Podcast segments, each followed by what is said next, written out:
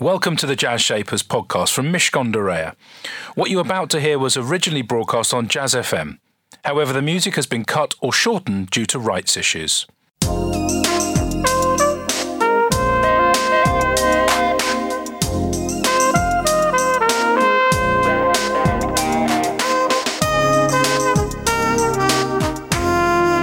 This is Jazz Shapers with Elliot Moss on Jazz FM. Listening colour in partnership with Mishcon de Reya. It's business, but it's personal. Good morning. This is Jazz Shapers. I'm Elliot Moss. It's where the shapers of business join the shapers of jazz, soul, and blues. I'm really pleased to say that my guest today is Dr. Nick Taylor. We have a doctor in the house, co founder and CEO of Unmind, a workplace mental health platform providing organizations with clinically backed tools and training to create a healthier, happier workforce. Nick's always been very interested in how people feel in the world and the things that impact on their well being. Jessica, one of his three sisters, has Down syndrome, and as he says, I grew up with someone in my family who saw the world differently. After gaining a doctorate in clinical psychology and having worked in a leadership role for the NHS, Nick became interested in corporate wellness and how organisations can benefit by looking after their employees. He co founded Unmind in 2016 to create a proactive solution to support all organisations to do just this. Mental health, Nick says, is the number one best thing about being a human being. So it's frustrating that we always see it in a negative light. We need the right care at the right time, and we shouldn't be ashamed of it. We'll be talking to Nick in a few minutes and find out just how Unmind works and how it's being received. We've also got fantastic music from, amongst others, Quincy Jones, Ella Fitzgerald, and Stevie Wonder. That is today's Jazz Shapers. Here's Mose Allison with Swinging Machine. Are you tired? Are you uninspired? If you're bored, you just can't afford to miss out on the scene. Well, I unveil my little swinging machine.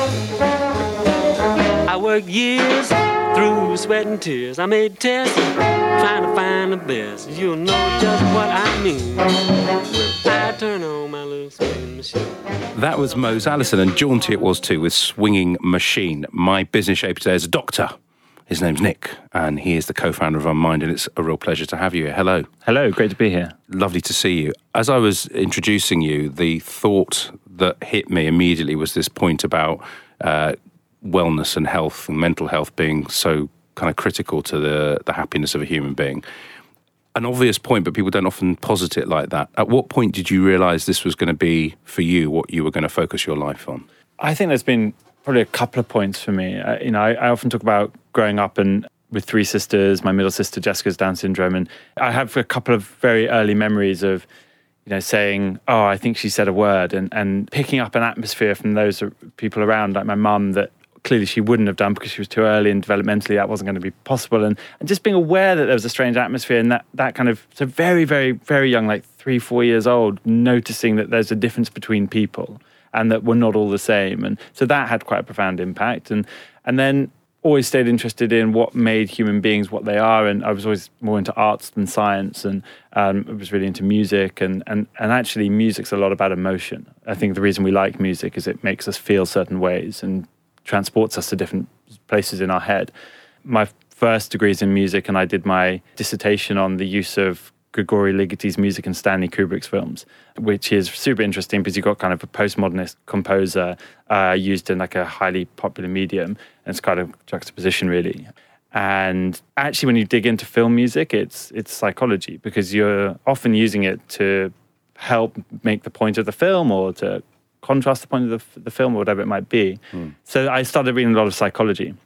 Um, and then that kind of came about the same time I was volunteering as a Samaritan, and um, and then I left university. I, I, had a great three years, but wasn't particularly financially responsible, and um, wanted to go traveling, and, and and I couldn't work out how to afford to pay off my debts and raise enough money and go go and see some countries around the world. Uh, until I realized that I could do a day job living with my parents, I could do a day job in a theatre, and then at night time I could be a sleep and support worker for Mind. And I thought at the time, well, this is a kind of this is a great wheeze. What's happened here? I've worked out a way of doing it, but but actually. I just fell totally madly in love with the work for Mind and, and found it so fascinating, supporting people with severe and enduring mental ill health. And that was the moment really when I was like, I want to retrain and, and focus my, my attention on psychology. And just going back to the point you made about the atmosphere, the tension, people I meet that have go into the medical profession are often trying to fix something. It sounds to me like there was a tension that you wanted to address that you were aware of, and, and then you address it. Do you think of it like that? Do you want to ameliorate what you see in front of you? I don't think of it as fixing actually so much because I think there is a danger with mental health that we think about it sometimes as something that only occurs when we have problems.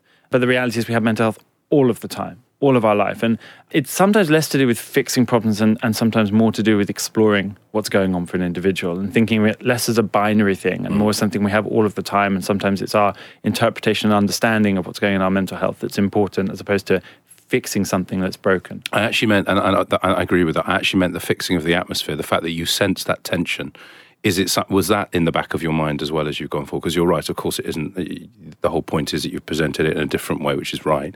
But that point around the tension that people feel and the uncomfort they have felt historically about talking about mental health, let alone dealing with it, yeah. is that part of the mission as well? Ah, uh, yeah. I mean, that I think is deeply frustrating because we've ended up in this place where, and it's changing, but we've more or less ended up in a place where mental health is has become really stigmatized. I mean, people find it hard to talk about, and and it's been associated with the kind of images of black and white images of people holding their head in their hands. I picked up a magazine recently. That There were three articles about mental health, and all three articles had a picture of someone holding their head in their hands. Goodness sake, like why do we always position the subject in this way when it is such an incredible part of being a human being?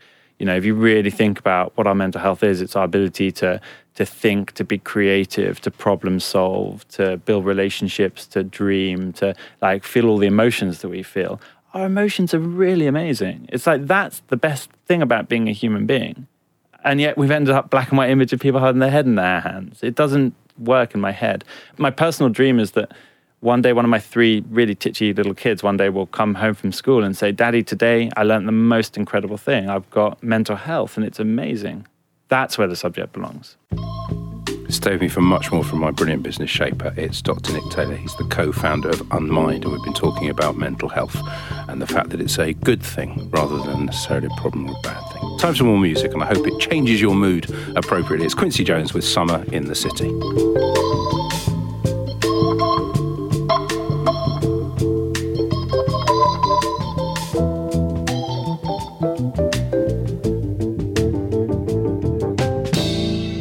That was Quincy Jones with Summer in the City. I'm talking to Dr. Nick Taylor. He's the co founder, CEO of Unmind, and we're talking about a repositioning of mental health.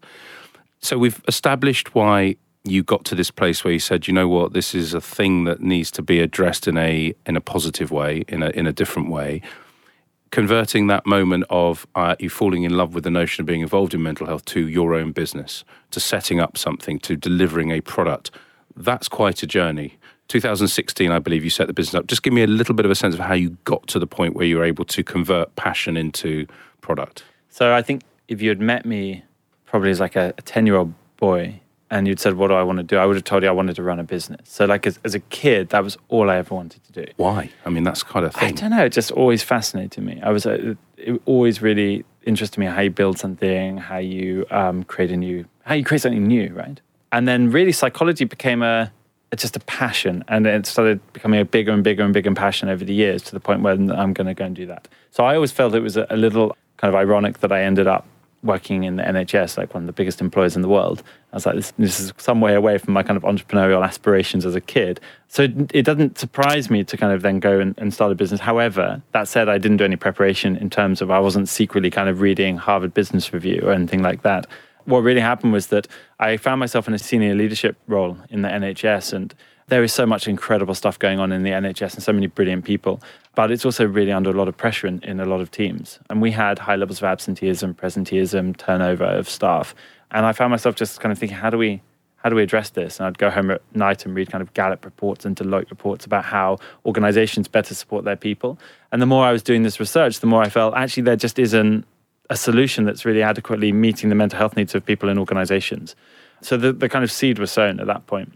I then took a family holiday to South Africa and, and through total chance saw an old friend of mine who was working with a guy in, in Johannesburg running corporate mindfulness sessions. And as soon as I heard about what he was doing, I just thought that I think there's something about switching tact. And I got in touch with the guy he was working for who was an old oil, uh, uh, oil trader uh, who burnt out in London. And he and I started talking. And after a little while, he, he said, Look, what would it take for you to leave the NHS and start the business that you're dreaming about? and it was just as my second kid was uh, about to be born. And somehow my wife Mary and I thought it was a good idea to leave like the secure job of the NHS and start a tech startup. Uh, just You were, you were drunk, were you?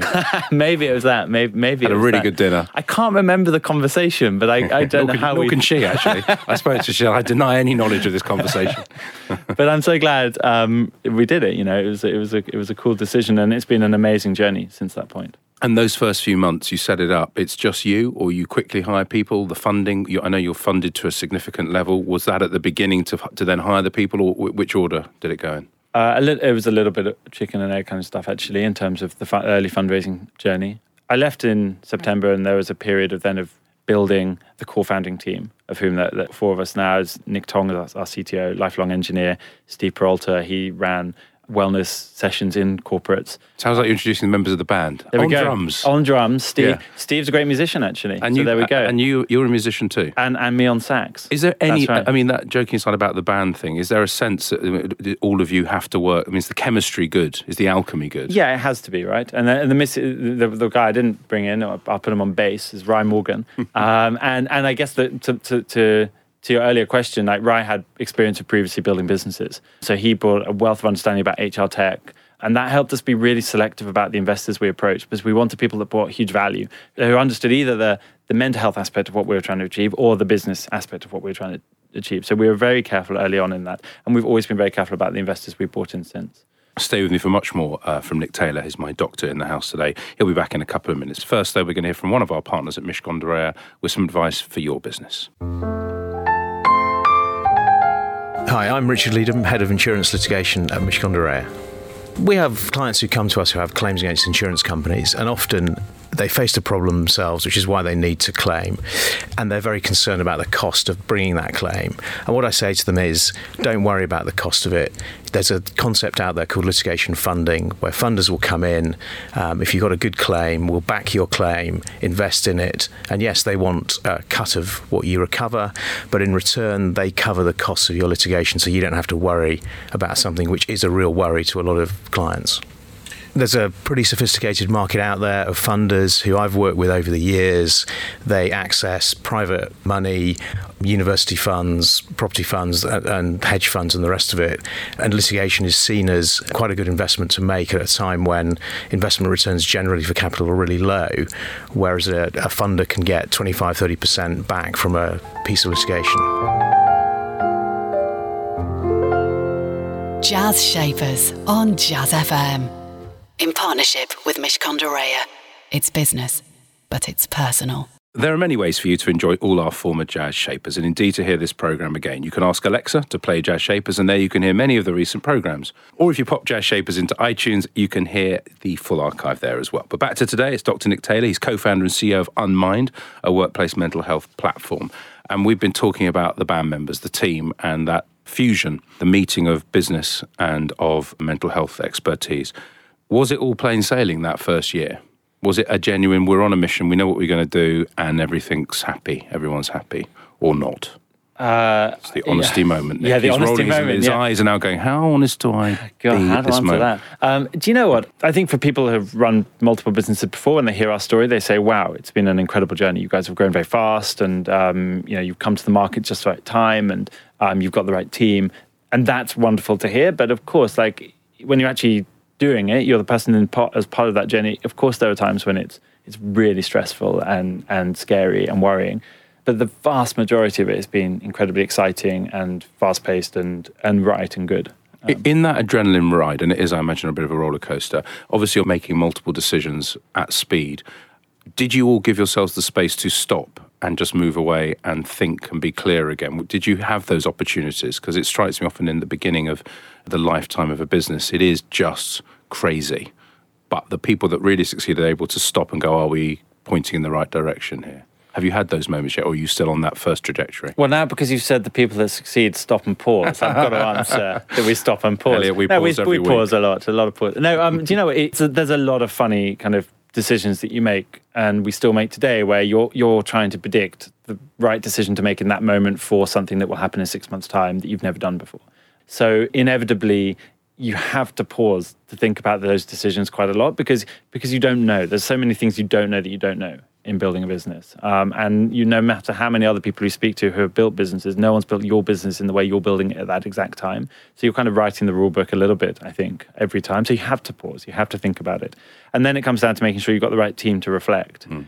As careful as we are about the investors, we're careful about everyone in the team. Um, and and Unmind is everyone's story in the team. We're, we're 41 people now, and um, you know, each and every person brings their unique lens to what we're doing and, and wouldn't be possible without them. So it's, a, it's, it's such a team effort. And hopefully, amongst all those people, you've got someone that will spot problems when they occur, someone that will see opportunities. And, mm. and now, and the clients of yours or the, the enterprises you partner with include Farfetch, John Lewis, Just Eat, Made.com, William Hill. These are big companies. Yeah. Um, and how have you managed to, A, land those contracts, which are very big, and B, then sustain them in different ways because different organizations require different things? Or have you managed to say, no, no, there are three themes, you all need to do the following? Uh, I think every business is a little bit different in how they approach the subject and how their culture impacts on how they think about the subject. You know, it's really important to point out that whilst we have this kind of aspirational point and we're saying, let's reimagine how we're talking about mental health, the point of doing that is not to say, oh, it's all fine. Mm. The point of doing that is to say, we've got a subject which people are not talking about, that people are scared by that is causing an awful lot of pain. You know, the Stevenson Farmer review in 2017 showed a 37 billion pound cost to employers every year in the UK due to mental ill health. You know, Vince Cable put that in perspective by saying it's the equivalent cost to going through Brexit every single year. You know, the, the, the, Something I'm looking forward to personally. So, oh, as we all are, every year, of course, for the next however many years. We, we've just got to keep going. Consistency is very important. Well, it is, yeah. And in, in, in terms of give me one example of a sort of thing that you do for a business with over a thousand people. What is a a, a, a, thing as a person that I will experience if I'm have access to the the Unmind platform. But I'll, I'll, definitely come to that. But let me let me also just quickly finish. But you know, the, the businesses are investing in mental health for their people because they recognise that mental ill health is causing them a huge problem. There is a very much a need for a solution to a big problem here. Um, and but we believe the answer to that is to be much more aspirational and much broader in our approach because by doing that you get an early intervention to people rather than a late intervention, which we can certainly chat about more. But in terms of how we support companies, let's say you're 100,000 people, 100,000 people in your organization. When we go live, get access to our digital platform, which they can use 24 7 on any device, you know, their phone, their tablet, their laptop. Um, and that gives them the tools to look after their mental health. It empowers them to look after their mental health on a daily basis. Uh, you know, if you, if you think about um, how great we are at brushing our teeth, I bet you know everyone here in the studio would say they brushed their teeth this morning. And even if we didn't, we wouldn't say so because it's embarrassing now, and to say we don't engage in preventative dental health care. I wish all my children did brush their teeth every morning. just, just FYI on that but, point. But you know, like it's an amazing point, right? That we, we're really good at it, and, and that's that's great. I'm really thrilled everyone brushes their teeth. But but if you compare the, your teeth to your brain, your brain's a bit more complicated. So it's a bit funny that we're so good at looking after our teeth, but not our brains, right? Um, so we give we empower employees and organisations to look after their mental health on an ongoing basis. I sort of asked a question around so what is it that the platform could do? One of the things, and I had a guest in here many years ago, Andy Puddicombe, who was the founder of Headspace, and he was talking about mindfulness. That was six years ago, probably. In that period of time, mindfulness has become a bit of a global phenomenon. There's the Muse app, and there's a few others I can't remember the name of. That's one thing that one can do. What does, in practical terms, Unmind offer another person? What would they do beyond that? Because for me, I find mindfulness quite difficult to do, even yeah. though it's only 10 minutes of my time. Yeah, I mean, I think kudos to the mindfulness community and, and the, the guys behind the, the companies that have built the consumer apps that are, have been widely adopted because it's helped normalize the conversation around uh, how we can actually do things every day to look after our mental health our approach is uh, more holistic, and, and we believe that actually, whilst mindfulness is a, is a really great thing, it, it, just doing mindfulness or offering that is a little bit like just offering a gym with a treadmill. You know, it would be a bit of a rubbish gym with just a lot of treadmills, and you know, you need to offer quite a broad array of things for people to do. Um, for us, with the platform, it's about also giving people the tools to measure their mental health. Generally speaking, people don't know that much about what's going on with their mental health, so you need to give people a way of tracking and monitoring what's going on. And based on their unique profile of how they are with their mental health, they're signposted to content on our platform that draws on cognitive behavioral therapy and its various kind of iterations, neuroscience, positive psychology, mindfulness. All the content is developed in collaboration with top experts around the world so that their scores then directly impact on what they do. But we also integrate all the other services available within that organization onto the platform because it's hard for people to get to the right care at the right time. And because nine out of 10 employees in the UK won't tell their employer about their mental health. Mm. So it's often hard for people to navigate the often brilliant services that are available internally. So we think that that should be made much simpler. You lift the metaphorical fog around them and just like link to them on a platform. Health systems should talk to themselves, you know. And what I mean by that is, if you went to see your GP um, or your doctor and you said, "I've got a terrible back," and your doctor said, "Ah, can't help you. I'm a medic," we'd go, "That's that's outrageous." You you rely on your doctor to say, "Let me refer you to a physiotherapist." Digital health should signpost to traditional health and vice versa. Mm. There has to be that level of integration. In, in terms of the products that you're developing, you've talked then about obviously experts, medical experts, a variety of experts contributing. What's the process for you going, I think there's something in there, okay, that's the issue, because obviously good good business comes out of solving a problem. Yeah. That's the the issue we're trying to to fix. Then what happens? Yeah. Is there an NPD process that you follow? So yeah, I guess uh, a couple of things around that. So because obviously we get all of the individual data. If someone uses the platform, then they we see how their scores are, we see what they're doing. We empower the individual in that respect, but we also enable the organization to become data driven in their mental health strategy. So we can aggregate and anonymize. The anonymous aspect is very important, obviously. We aggregate and anonymize the data so the business can then truly understand what's going on for their people. And based on that, they can start forming a strategy to support their people in the future based on how their people actually are which is really important. If you can't measure something, you can't manage it. That's true for an individual, but it's also true for an organization when they're building strategies around supporting their people. So, how that informs our content roadmap, because we're a workplace mental health platform, we're working, our roadmap is our client's roadmap to some extent. So, if we see that there's a particular subject that's challenging for a group of people in within a company, we will then develop content around that. And what we do, we have our own internal science team and data team, and researchers, we will first and foremost look at the subject. So let's say menopause is a subject that's being spoken about in a lot of workplaces at the moment. We will then do a, a, review of the literature, what's been shown to be effective in helping people understand the subject, how can we build programs to support people around that subject. And then we reach out to leading experts in the subject, people that have written the books or the leading academic papers, or people who have been open and shared their own personal journey. And we collaborate with them to create the content, which makes it incredibly engaging and reassuring for the users to know what they're experiencing is designed by the best people in the world. And a quick question on collaboration. In your own universe, in your own business, it feels like you're not going to be the bossy kind of boss without being simplistic about it. Are you naturally a collaborative guy? I mean, is that is that intentionally your style, or have you developed that over the years? Because sometimes I can I imagine someone like you sees the way through it, has a very strong feeling about what is right, wants to inculcate the room with optimism because that's where we're going, right? And yet other people may not quite be there. How how do you navigate that? Personally? Yeah, I, I think. Do you mean as in for us in our team for internally? you and, your, and, for you? Yeah. Yeah, uh, we. I think if you um, would see any of the kind of job specs that we, we, we put out when we're hiring people, it always talks about being a super flat organization, and, and and that's really important to us. And my point earlier about you know everyone in the team has a different lens they see the world by, and we. We believe to truly see the world in color, we need to get all of those different lenses on, on each problem. So we're very transparent about stuff. I think collaboration is incredibly important and, and, and letting people thrive and be, the, be autonomous and, and drive to find solutions rather than it being like a top down approach. Stay with me for our final chat with Dr. Nick Taylor. Plus, we'll be playing a track from the wonderful Stevie Wonder. That's all coming up in just a moment. Don't go anywhere. Jazz Shapers on Jazz FM. In partnership with Mishcon de It's business, but it's personal.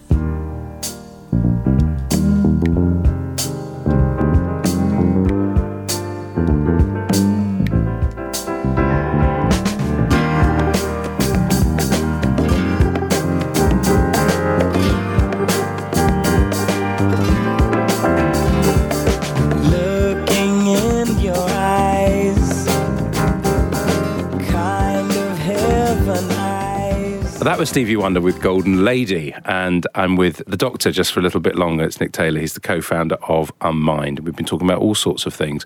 How young should we be starting to educate people about mental health? Because I imagine in schools, it's not really happening yet. Would you go younger? Is that the next frontier for you to lobby the government and say, bring it into the curriculum at age 11 or even younger? Oh, definitely younger than 11. I mean, I think you know, you pick babies up and they cry and say, "Oh, you're feeling sad." You know, it's so important to name the emotion to help people build a vocabulary around how to talk about their mental health. That's so important. And also, it's important to help break the stigma. If we talk about mental health when people are very young, you know, four, five, whatever it might be, that means that when they're 10, this is not a new conversation. It means when they're 15, it's not a new conversation. You know, Hmm. that's the time. It should be very, very young. I think it should be part of our, one of the first things we talk to children about. I think it should be Unmind's next public advocacy strategy piece. Um, uh, but genuinely, I mean, it's, it's, it's a really important point. What about your mental health? Because you've got this big job, you've got three young kids, there's a lot of pressure, you're a funded business, you've got 41 people. I mean, everyone gets stressed. How do you cope with that? And are you very conscious of making sure you manage your own well? I try and be very conscious. I actually find the measurement aspect of our platform super helpful because it highlights to me when problems are occurring. Um, we have a really great culture at work, so we do a lot of exercise. I, I spend at least 45 minutes a day running or in the gym, um, which I find really important for me. I try and sleep, but that's a bit of a joke with three young children. Um, so that, that I know would help. We talk a lot about how we're doing at work, which is really important. And, and at home for me, also, Mary, my wife, is super supportive. Um, you know, I'm, I'm, I'm lucky in that most of the time my mental health's in, in generally quite a good place, but I definitely try and keep track of what's going on and, and, and use the platform as and when I need to relax, whatever it might be. And obviously, we don't, we, I don't know whether the business is making money yet, but it, it needs to going forward. How important is the money to you in this equation, personally? I think it's um, one of the really exciting things about what we're doing is that fundamentally, if we do our job right, we're going to help people to look after their mental health in ways that was never were never possible before. That's really incredibly exciting because we can do good, but also we are doing a venture-backed tech startup, which is a lot of fun. You know, it's a, it's a great adventure as well. I'm incredibly ambitious generally as a person and, and always want to push myself to the absolute max. And, and that's definitely true with Unmind. So, how important is money to me personally? It's a, I guess, a, a result of us achieving. You know, if we're incredibly successful, the money will inevitably be part of that. It's been really good talking to you. Thank you for your time. Just Thank before you. I let you go, and I know neither of us are good with names and songs, but it should be we should be we have this under control now. What's your song choice and why have you chosen it? So, it's John Coltrane, uh, Slowtrane. I used to play the, the sax and love the saxophone generally, the tenor sax, such a beautiful sound. And, and I love the story behind the people playing the instruments. And I think John, John Coltrane is fascinating man, uh, totally smashed boundaries, just an inspiration, really, and the legacy that he's left. Um, and I love this track because it starts out in such a relaxed way. It's so chilled, and then he just builds up his solo into such a way that it just totally takes over. Um, so I love it.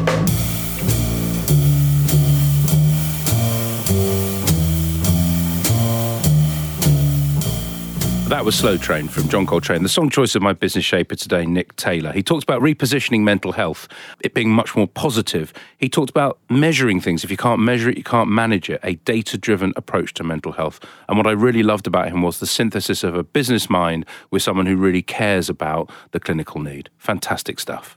That's it from me and Jazz Shapers. Have a great weekend. Jazz Shapers on Jazz FM. In partnership with Mishcon de Reya. It's business, but it's personal. We hope you enjoyed that edition of Jazz Shapers. You'll find hundreds more guests available for you to listen to in our archive. To find out more, just search Jazz Shapers in iTunes or your favourite podcast platform, or head over to mishcon.com forward slash Jazz Shapers.